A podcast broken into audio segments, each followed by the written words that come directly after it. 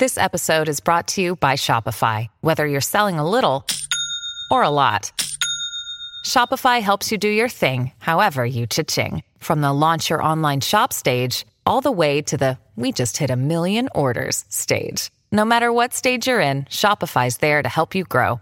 Sign up for a $1 per month trial period at shopify.com slash special offer, all lowercase.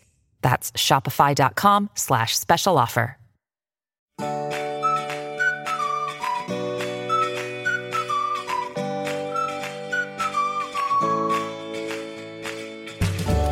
Welcome to another Mother Runner. This is Sarah Bowen Shea. I'm joined in studio by Molly Williams. Hello, Molly.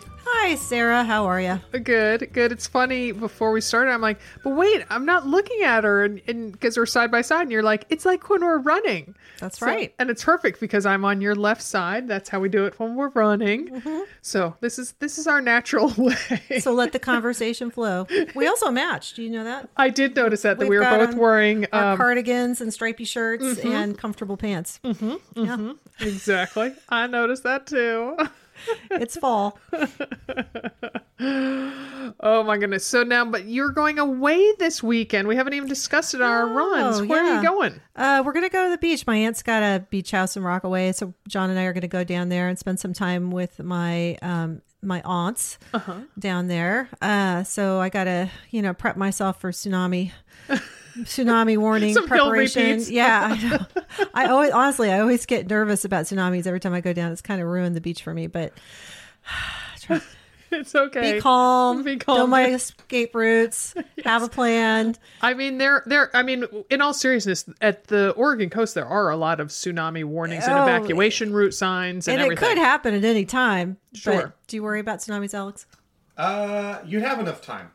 Like You think? I, I think I think they'd be able to know it's coming. Like they'd know that a storm was happening off the coast. Well, it's not a storm. Or an earthquake. Earthquake, yeah. Happen, and then I, So you're saying like if it was coming from Japan, but if it was due to one in California or in Alaska, Well, I think still get worried. The- I think the biggest problem is there's if there's the big one and it's a big earthquake that you're going to have landslides, and then how are you going to get out?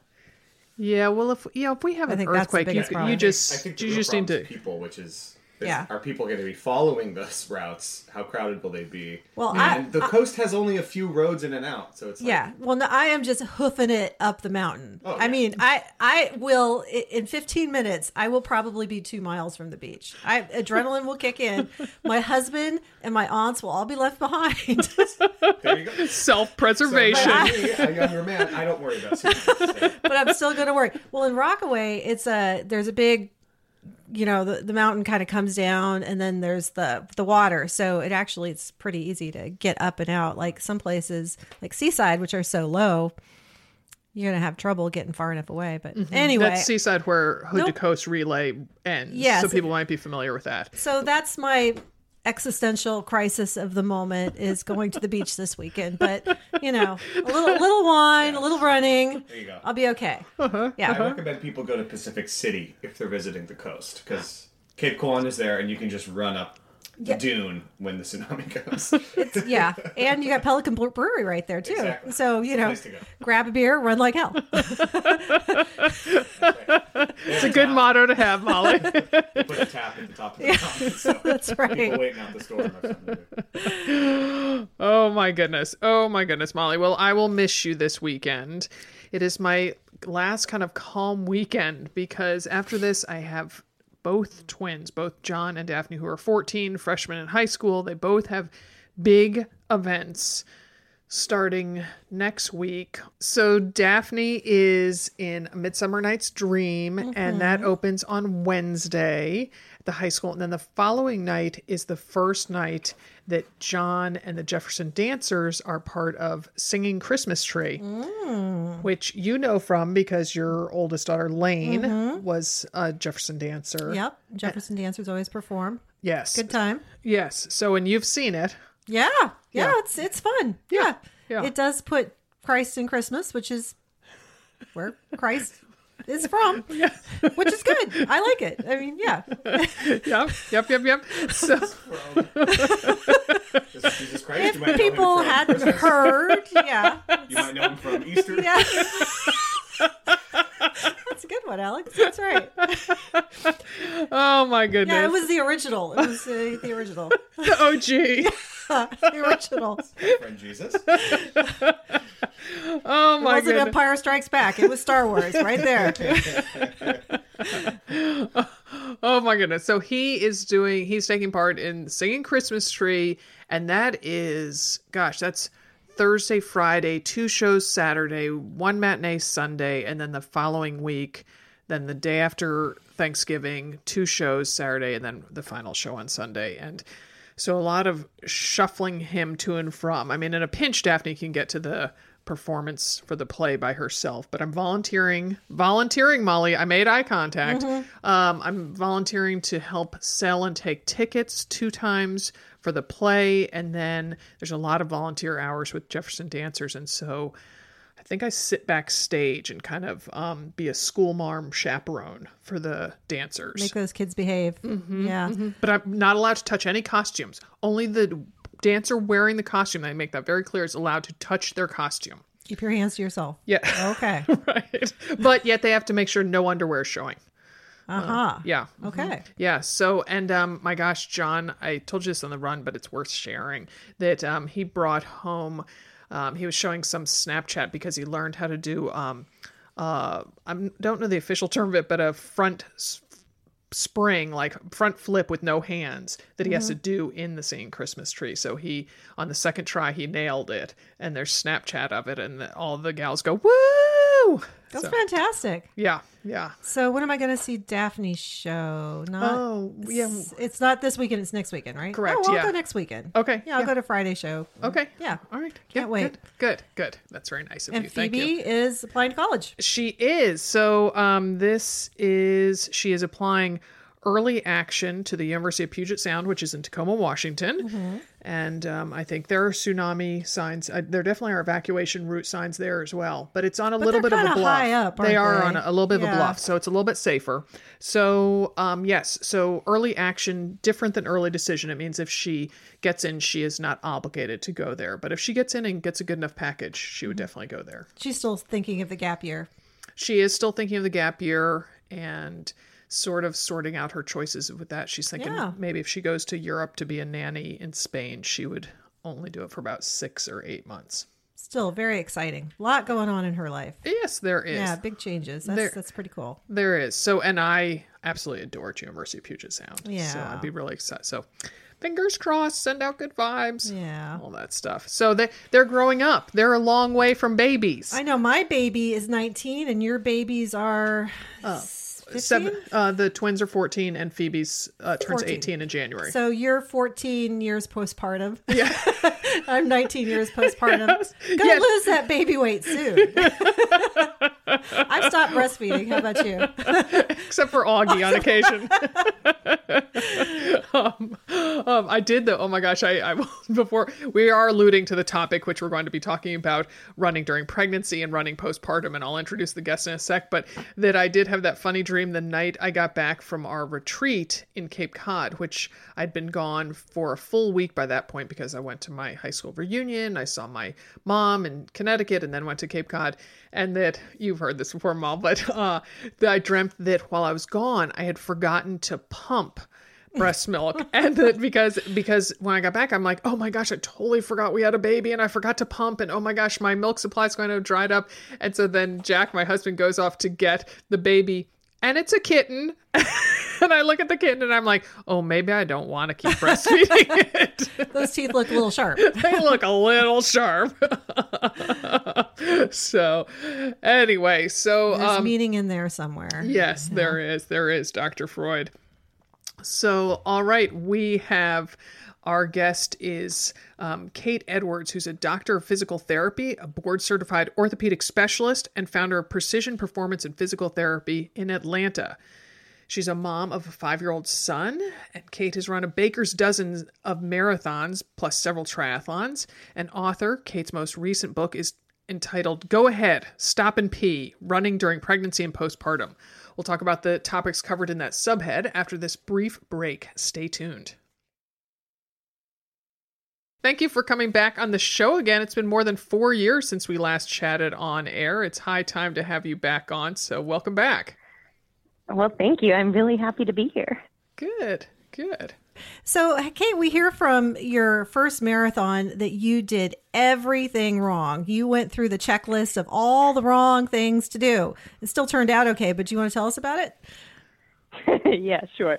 I um everything wrong. So that would be I went to the starting line in a brand new pair of shoes. Mm-hmm. I hadn't worn the clothes that I had planned on wearing in the race. Oh. I Mhm. went out far too fast and sprinted the first half of the race, not knowing anything about negative splits. Yeah, good to go out really luckily- fast. Yeah. yeah, it, it was really fast, and I paid for it at the end. And I didn't actually train that well either, which is funny because, you know, that's what I talk to people about all day long. So I did everything that you could possibly do wrong because I was just so excited to be there. Aw. And luckily, I didn't end up too injured.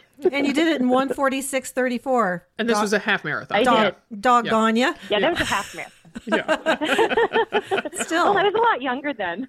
Yeah. Yeah, Weren't we all? Weren't we all? Yeah. that's really good.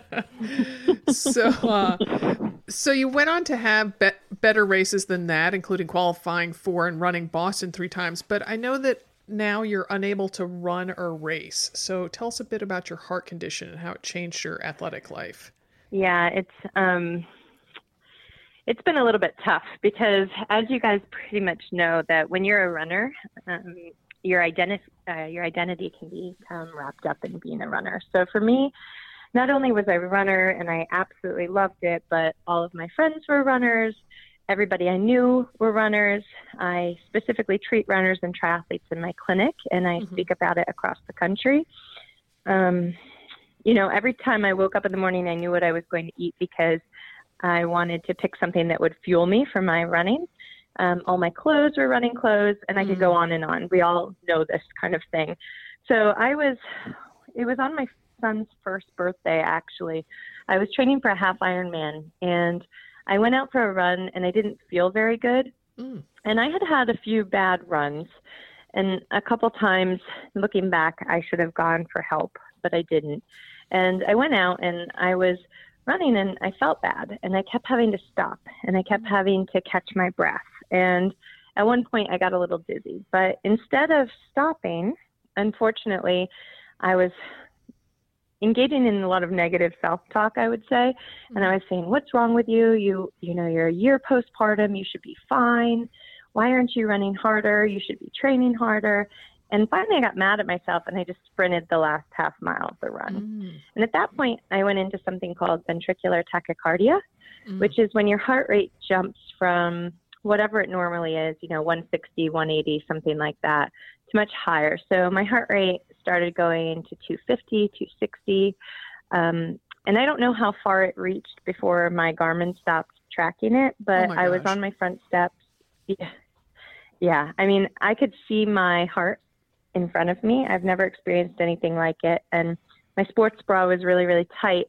And I was pretty sure I was going to die.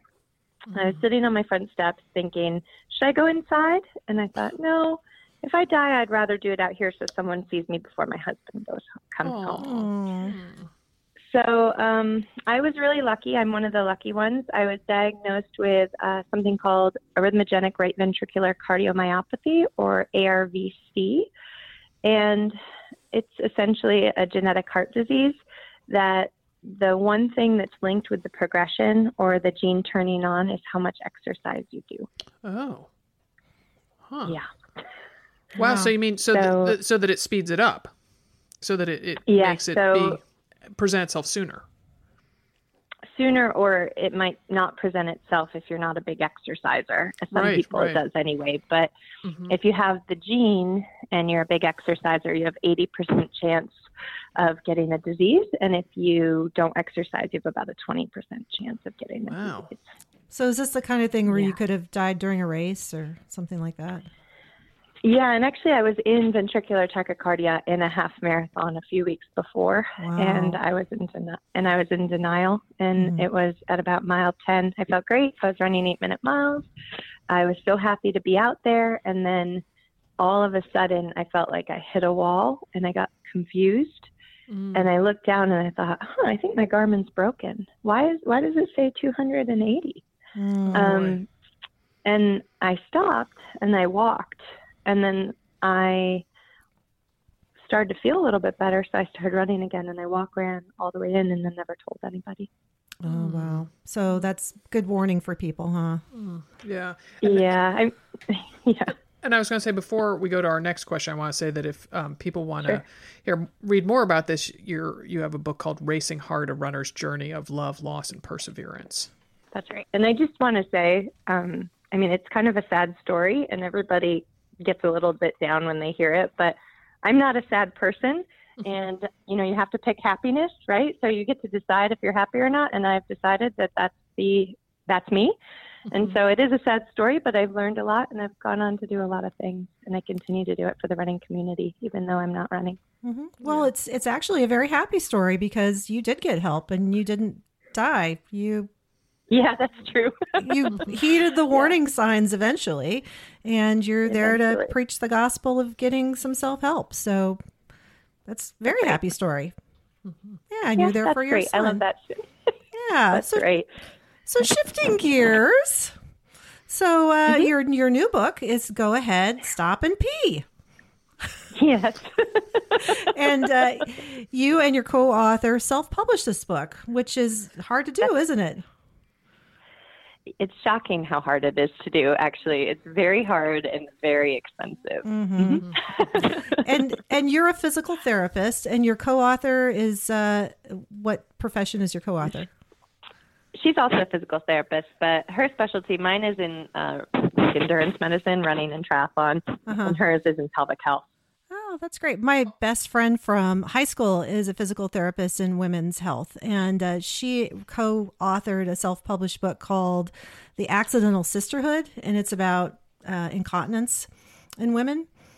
Which I thought was a good Yep, good name, and you know I thought she was going to be on Oprah and be famous, and it didn't quite work out that way. But she's famous to me. Such she an should be famous yeah, such an important topic.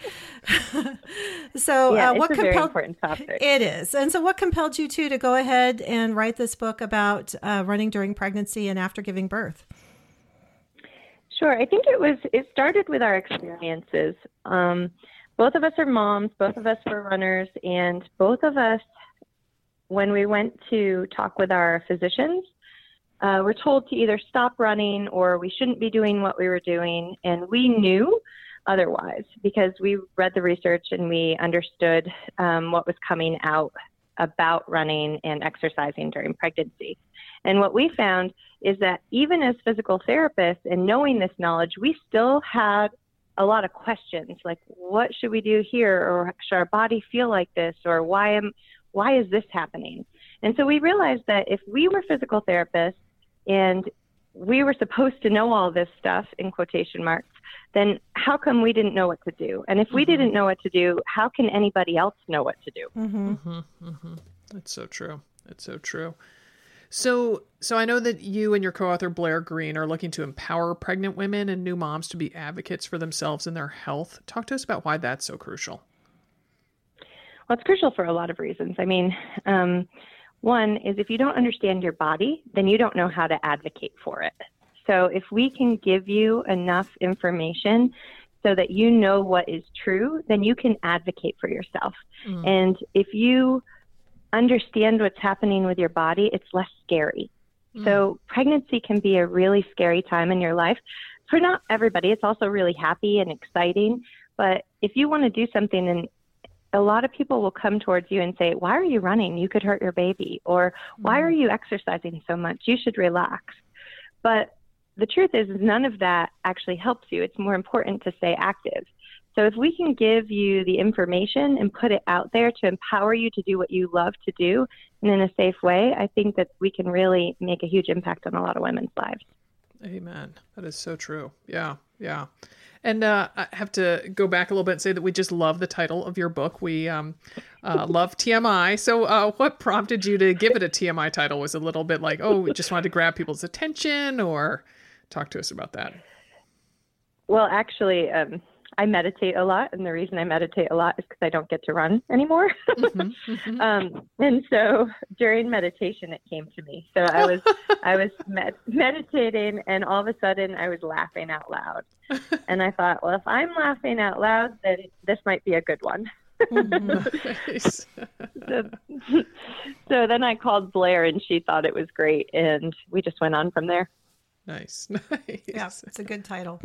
So your your book dispels a lot of common myths about running pregnant and postpartum. I know there's a lot of common myths about about running. Like I would think the biggest one would be that you're going to run, you're going to miscarriage, you're going to hurt your baby, and then I would think like after running, after you had your baby, that your uterus is going to fall out. So are those myths? What are the biggest myths?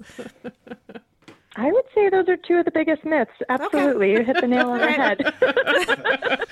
So you're not going to hurt your baby running, you know, all that bouncing around. You're not going to like separate your placenta or anything. No, so that's the thing. So a lot of people think that they need to have this calm place for their baby, and the more you do, the more um, likely you're going to injure the baby. But actually, what the research says is that you're less likely to get gestational diabetes, you're less likely to have preterm birth, you're less likely to have issues during pregnancy, and you're more likely to have a better delivery and postpartum recovery if you exercise during mm-hmm. pregnancy. Mm-hmm. Hmm. Mm-hmm. So it's the exact opposite of what the myth is out there. Well, that's good to know. And what about your uterus? Is it going to stay in if you run after your baby? Your uterus is your uterus is going to stay in. Yes. oh, thank so goodness. the pelvic floor the pelvic floor is made up of muscles. And what happens is those muscles can fatigue just like any other muscles. And a lot of things impact the pelvic floor, including um, intra-abdominal pressure, your posture. There's so many different things. And the truth is, is if you have issues with you know your pelvic floor, or if you have a diastasis recti, or if you've had a baby, I will say, um, then getting a checkup with a pelvic health therapist or a physical therapist like myself that treats women and athletes will benefit you greatly. Yeah. Yeah. I know that when, so I ran, I don't know, maybe up until seven months with my first pregnancy, which was my um, singleton daughter. And before I started running, before I was pregnant, I thought, oh, when I run, it'll like bounce like a basketball, you know? and, and you, you know, until you're pregnant, you don't realize how firm a pregnant belly is. You know, it's, you're not Santa with a bowl full of jelly in front of you, you know?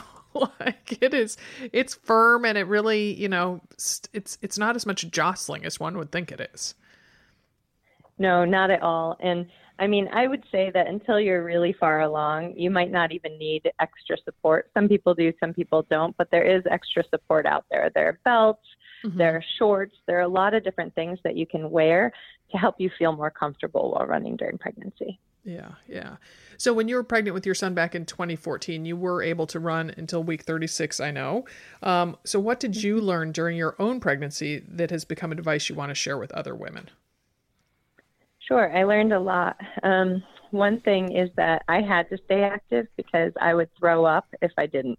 wow So the more I ran, the, the better I felt. Mm-hmm. So I realized that for me personally, it helped me feel better and it helped me feel more like myself. I mm. felt like a lot of things were happening when I was pregnant. People were telling me to do so many different things, and I almost felt like I didn't have complete control over my body because you mm-hmm. don't, and it's changing all the time. So for me, running was a way that I could be me and still be pregnant. I've never heard about uh, running and nausea. That's a, a great thought to exercise. I had Yeah. terrible nausea. How long were you nauseous? Um, almost the whole time. Yeah. The middle, there were two months or so in the middle where I wasn't. Wow. That's great advice. Do you think maybe it stabilizes your blood sugar or something? Do you have any theories as to why? It could be. I think it was just for me. It might have been just being outside in the Mhm. fresh air as part of it, or um, it might have been blood sugar because then you think more about what you're doing in terms of hydration and food as well. Mm-hmm. Hmm. Yeah, that's interesting. So- A, a, a good research topic for somebody, right? Absolutely. So, so you so you've dispelled the myths that we can women can run while they're pregnant and after pregnancy, but how hard can they run, and what should they not do? I mean, like belaying down a mountain, maybe not so good. I mean, what what are your thoughts? What about the intensity? Right. So the number one thing to know is that when you're running during pregnancy, it's not about heart rate. Everyone says, "Oh, you've got to keep your heart rate under X, Oh, Y, or I would have thought And it would tr- be. No, it's not. And so the thing is, is everybody's heart rate is different, and heart rate is based on um, a lot of different things, but definitely how active and how um, before you were, or excuse me, how active you were before pregnancy and how in shape you are. Um, and then, of course, everybody has a different heart rate to start with. So heart rate is not a factor. What is a factor is your ability to hold a conversation and to talk. If you can hold a conversation while you're running, then you are running at the speed that you need to be. If you start to um, have to catch your breath, then you're running too quickly. Okay. And is that dangerous to have high intensity while you're pregnant? Again, it, it depends. So I hate to say it depends, but it does. It depends on what you were doing before. So a lot of elite runners who are intensely training all the time and that's their job, they can still be pretty intense while they're pregnant. But it depends on what your intensity level was before. I would say that it's safest to exercise in a moderate range for you. Mm-hmm. That makes sense. And how about the um, not laying on your back past a certain point in pregnancy? I remember that was a big one. Oh yeah, that's um, that's because of the ab- abdominal aorta and where that sits and the pressure from the baby and the placenta and everything on that. So you can get lightheaded and it can, um, if if you were to do that. Now I think you can you can definitely lay on your back through part of pregnancy and you can lay on your back for short periods. But if you're going to be doing a lot of exercise on your back, I would put some sort of wedge underneath you or just elevate you a little bit. I remember once when I was pregnant, I woke up and I typically sleep on my side, but I woke up on my back and I just was like racked with panic of like, what have I done to my baby? It's Oh, like, I know. like, uh, remember I think, too. I think it's fine. Uh, Have they gotten away from that in the last you'll- 15 years? Well, and you'll know that it's, I mean, you'll know if it's a problem. That's the thing, is it is a Yeah. precaution that you have to think about. But if you're laying on your back and you start to feel bad, then get off of your back. Okay. I mean, that's honestly the best way to put it. Fair enough. All right. So, well, well, circling back to the title of your book, should pregnant runners just stop and pee? Um, I had this friend in San Francisco who's uh, ran during all three of her pregnancies, and she would literally pop a squat behind parked cars in the city. She lived in Noe Valley. She just like had no shame. Um, so that might be extreme, but um, you know, what what it when should they go ahead and pee? So if you have to pee, stop and pee. That's the thing. Nobody, even when you're not pregnant, should be holding it. It's not good for you to hold it. So um, if you can find a spot, if you're not going to stop behind a car and pee, then find the nearest bathroom and go when you can. I think I think you told us that the last time, uh, not to hold your pee. I think you told us that last time you were on, and just like in the past day or two, I had to pee, and my dog was asleep at my feet, and he like he is one of those dogs that just the second I move, he has to move, he has to follow me everywhere, and I'm like, oh, I don't want to upset Augie, da da da, and I'm like, no, but I'm not supposed to hold my pee, so I've got to get up. You know, I do the same thing. Even though I know better, sometimes I do it and then I'm like, Kate, you have to get up. You tell people this. Get up. Practice what you preach, Kate. Get on it. That's right. So, uh, moving on to running after baby, you've uh, talked a lot about how it's good to you know get out there. Your uterus isn't going to fall out. Um, what do you think surprises women postpartum about running after baby? Well, obviously after baby. Um, and what advice do you have? And then when can you put a baby in a jogging stroller? Oh, those are great questions. Okay, so I'll try to answer them all. If I miss one, tell me. Um, the first thing is that uh, most women are surprised at how long it takes for their body to feel good. And that's part of the reason we wrote the book, too, is because there are a lot of reasons your body doesn't feel good immediately. First, you had a baby and it took almost 10 months, you know, it, it's 10 months of your body changing. Uh, that doesn't all go back in three months.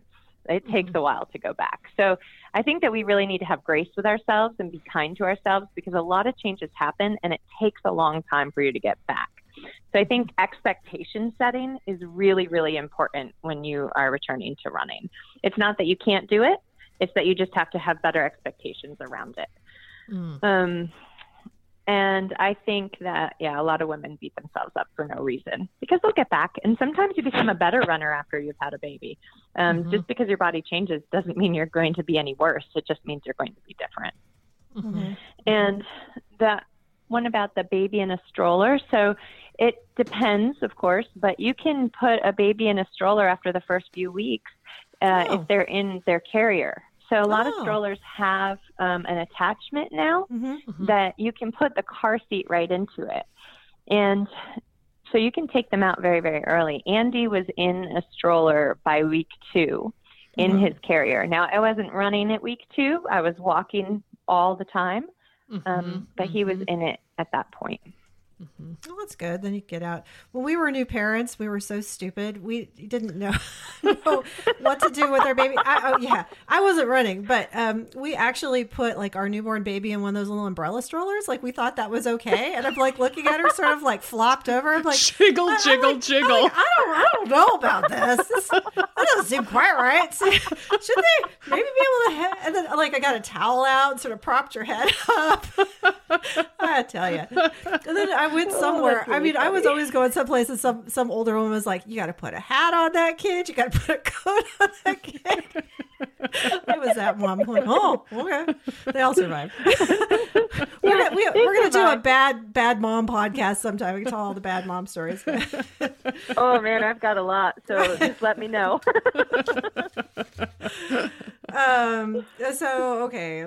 Uh, Yeah. So, I mean, do, do, are there ever times that you you see moms out running with their new babies and and you want to impart some wisdom to you to them? Like all other the than- time. In fact, every time I see anybody running, I want to be like chasing them like an ambulance chaser. I'm like, wait, I can help you. oh, yeah. Um, and bras, right? You're like, oh my gosh. Yes. Strap those babies down. You're gonna get a black eye. they come in your side. we do the same thing. We're like, oh goodness gracious, should we stop her? I know that I, I wait. Is it appropriate? Is it inappropriate? Are they going to not like me after this? Should I not Oh, tell them my name? that you're a professional. Is that a good thing or a bad thing? Yeah. What do you What do you That's see when you when you see people running that you're like, oh, like what What are your big ones? Well, with a stroller, um, I always see people leaning over too far. So one of the Ah. biggest ways to hurt your back and your hips, um, especially when you're weak um, postpartum, is by holding the stroller with two hands in front of you and bending forward at the hips. And it happens because the stroller is heavy. Um, most moms postpartum are a little bit weaker, not as strong as they could be. And because of the postural changes that happen during pregnancy, your body, it's just harder.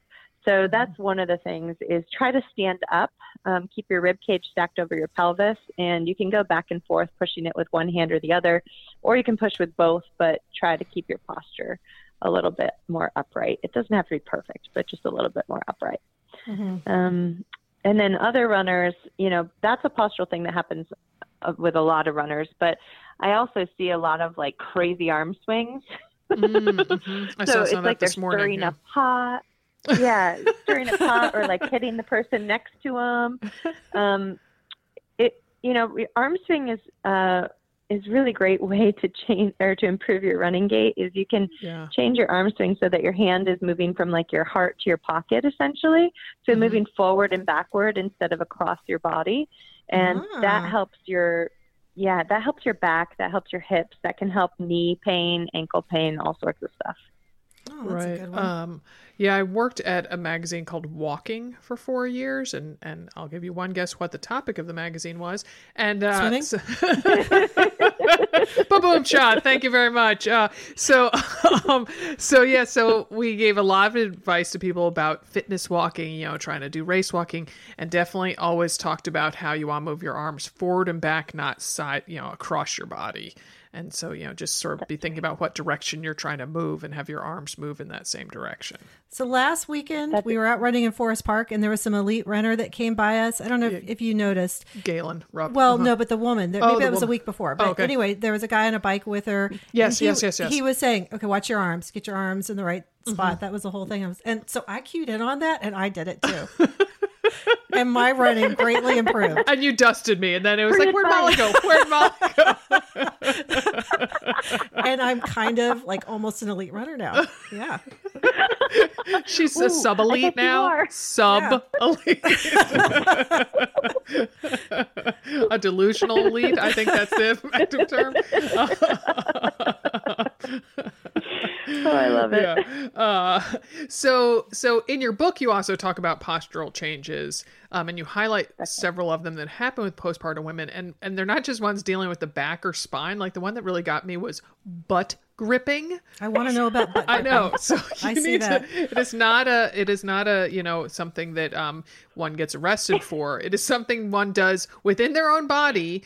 And so talk about what that looks like, Kate, and why postpartum women do it, and how and why to stop doing it.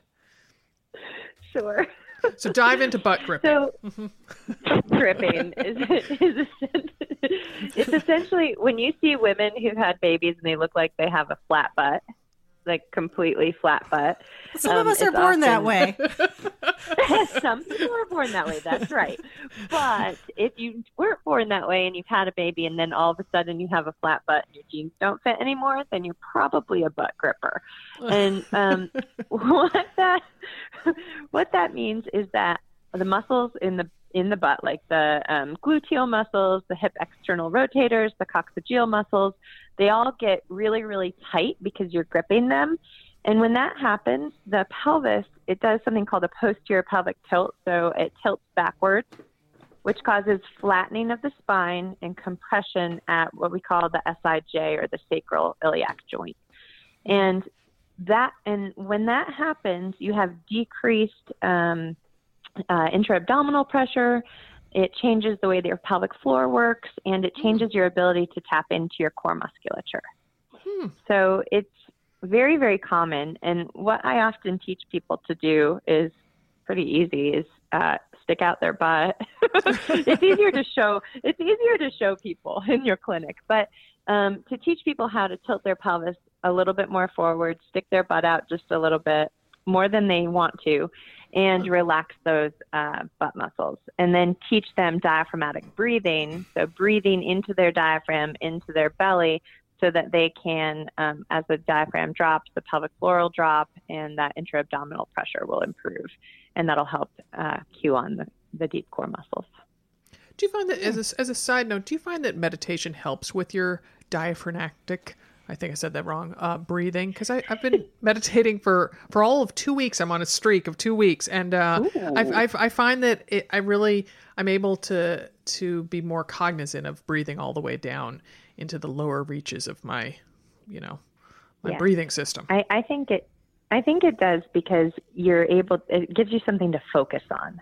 So you can be a better meditator if you have something to focus on. That's not all the thoughts that are going through your head. And then, as a bonus, if you're working on your diaphragmatic breathing um, while you're meditating, you're actually improving your deep core musculature. So Oh. diaphragmatic breathing is so so important for your deep core, and it's really really uh, where you have to start um, to prevent injury. Hmm. So if you So you're doing your, yourself a favor in two ways. Oh, good. so diaphragmatic breathing helps your core, like be, you're strengthening your diaphragm, or how how is it again? So, yeah, so if you think of it like, uh, so the diaphragm's on top, the pelvic Uh-huh. floor is on the bottom. So think of like a cylinder. And then the front of your core, um, the deep core musculature is called your TA or your transverse abdominis. And then the back, you think of like the multifidi, which are the small muscles um, near the back. So if you think of it like a cylinder like that, Mhm. um, that is a system. And if any part of that system breaks down, then you're unable to um, you're unable to use your deep core. So that intra-abdominal pressure will change, and those muscles won't fire as well.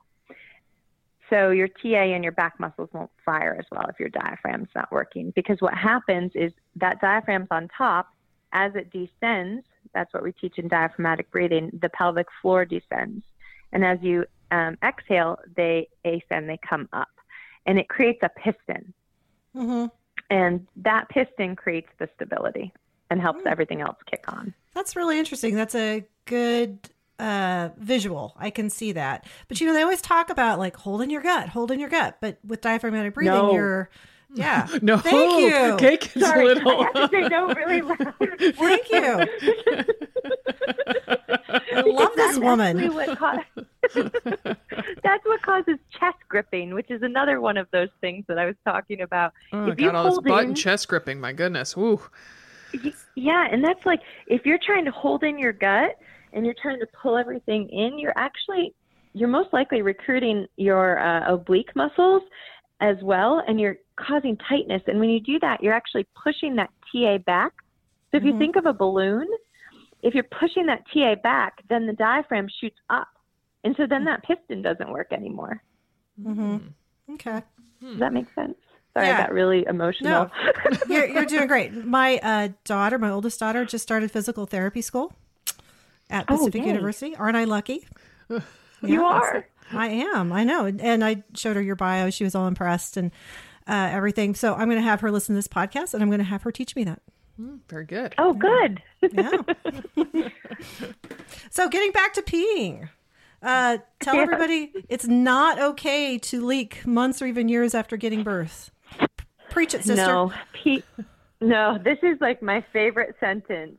Peeing is common, but it is not normal. Mm. I guess so. Most people think, and I, I even think, you know, my parents' generation, they just didn't want to talk about it. But Mhm. most people say, "Oh, you had a baby; it's just part of it." Well, it's not true. If if you are having incontinence or leaking or dripping or whatever when you're running, laughing, jumping, then you need to see a pelvic health therapist because it's more likely that if you do that, you won't have that issue anymore. And if your mm-hmm. pelvic floor isn't working correctly, if you go back to that example I gave about the piston, the bottom of that piston is the pelvic floor, those muscles. So if the pelvic floor is not working, then it impacts your entire deep core system. And a lot of women who have hip pain that doesn't get resolved or other kind of musculoskeletal pain in their legs or their back and they never had their pelvic floor checked, sometimes it comes back to that pelvic floor or a component of it does. Interesting. Mm-hmm. Yeah, th- I just think it. I I think I hear what you're saying is that it can be a cause of so many problems, not just the leakage, and that the and that it's sort sort of you know, and that that leakage won't stop you perhaps from going out and doing your run or getting your miles in, but some of the the you know domino effect of it can be. So so you know, go fix the pe- fix the leaking, fix the peeing. And you hopefully will um, be able to sidestep some future injuries as well. It sounds like what you're saying. Yep, that's right. And actually, the breathing helps if you're having urinary incontinence or leaking, um, and you practice your diaphragmatic breathing and practice some of the postural stuff in our book, then the leaking may actually go away. So But, uh, it's related. Yeah, it's related. I, I definitely though I think we need this is our PSA that people just can't women can't ignore this. You know, they mm-hmm. can No. that definitely do some of the exercises in your book. I love that to try to self treat it, but if it's not something that gets better, to see a professional about it because it also can really be just a few visits is what you know i went and saw one after i gave birth to phoebe because i my older daughter because i pushed for six and a half hours um yeah that was fun. And um so that you know it just was like no i you know just nip it in the bud. That's right. And I think one of the things that we need to do a better job of, and I think this is another reason, like empowering women to take care of themselves and their body, is that we should advocate for ourselves after we have a baby to see a pelvic health therapist, no matter what. I saw one even though I wasn't having any issues because I knew that if I got a checkup, then I could set myself up better uh, in the future. And I think that everybody should see one after they give birth. Um, A lot of people don't have access to them, or they can be very expensive. But and that's part of the reason we wrote the book to help as many people as we could. But if you could, can get to somebody, I would suggest doing it. Mm-hmm, mm-hmm. yeah Yeah. and Great it- advice. Mm-hmm. important to make time for it. Yeah. Yeah. Yeah, Well- absolutely. Yeah, well, I, I say we end on that note because I think it's such an important one. We want to resonate with the new moms or, or friends of new moms or, you know, moms of new moms, whoever's listening that can share that advice with women. So, Kate, always a delight to talk to you. Thanks so much for joining us. Yeah, thank you for having me. It was great. I really appreciate it. All right, when I was talking to Kate just then, it occurred to me that she would be a great presenter at our Hilton Head Island retreat because she lives in Atlanta. It would be easy for her to drive there. And so, speaking of the Hilton Head Island retreat, this is the last call for it. We have decided that registration for it's going to close December 1st. The retreat is February 28th to March 2nd on Hilton Head Island, which is just voted year after year after year by all these. Uh, I think it's Condé Nast Travelers, the most beautiful island in America. Um, so it is gorgeous. We are having our first ever women run race that's going to be done entirely on the beach. Uh, there's a 5K, a quarter marathon, a relay half marathon, and a half marathon. And then there's a post party on the beach. Have I said the word beach enough times? Uh, karaoke that evening at a tiki hut overlooking the, say it with me, beach. Uh, so you want to be a part of it. And like I said, registration for it closes on December 1st. There's only a few slots left. So if it's something you've been thinking about and thinking you had plenty of time to register, you don't. It closes December 1st. So go to anothermotherrunner.com, click on the events tab on the top, What a great Christmas gift that would be. What? Look at that! What a thoughtful man Alex is. yes. So, just slide that to your husband. so yeah. So tell tell your spouse that uh, they can find that at um, anothermotherrunner.com. Click on the events, and a drop down menu shows you all our upcoming retreats. Which the other two, if you miss out on Hilton Head, um, earlier that month is we're convening south of the border at Rancho La Puerta Spa and Resort, and then next October we are um, meeting up here in Portland, Oregon. So all are super fun and informative. Our podcast today was produced in Portland, Oregon by Alex Ward from Sounds Like Pictures. Many happy miles.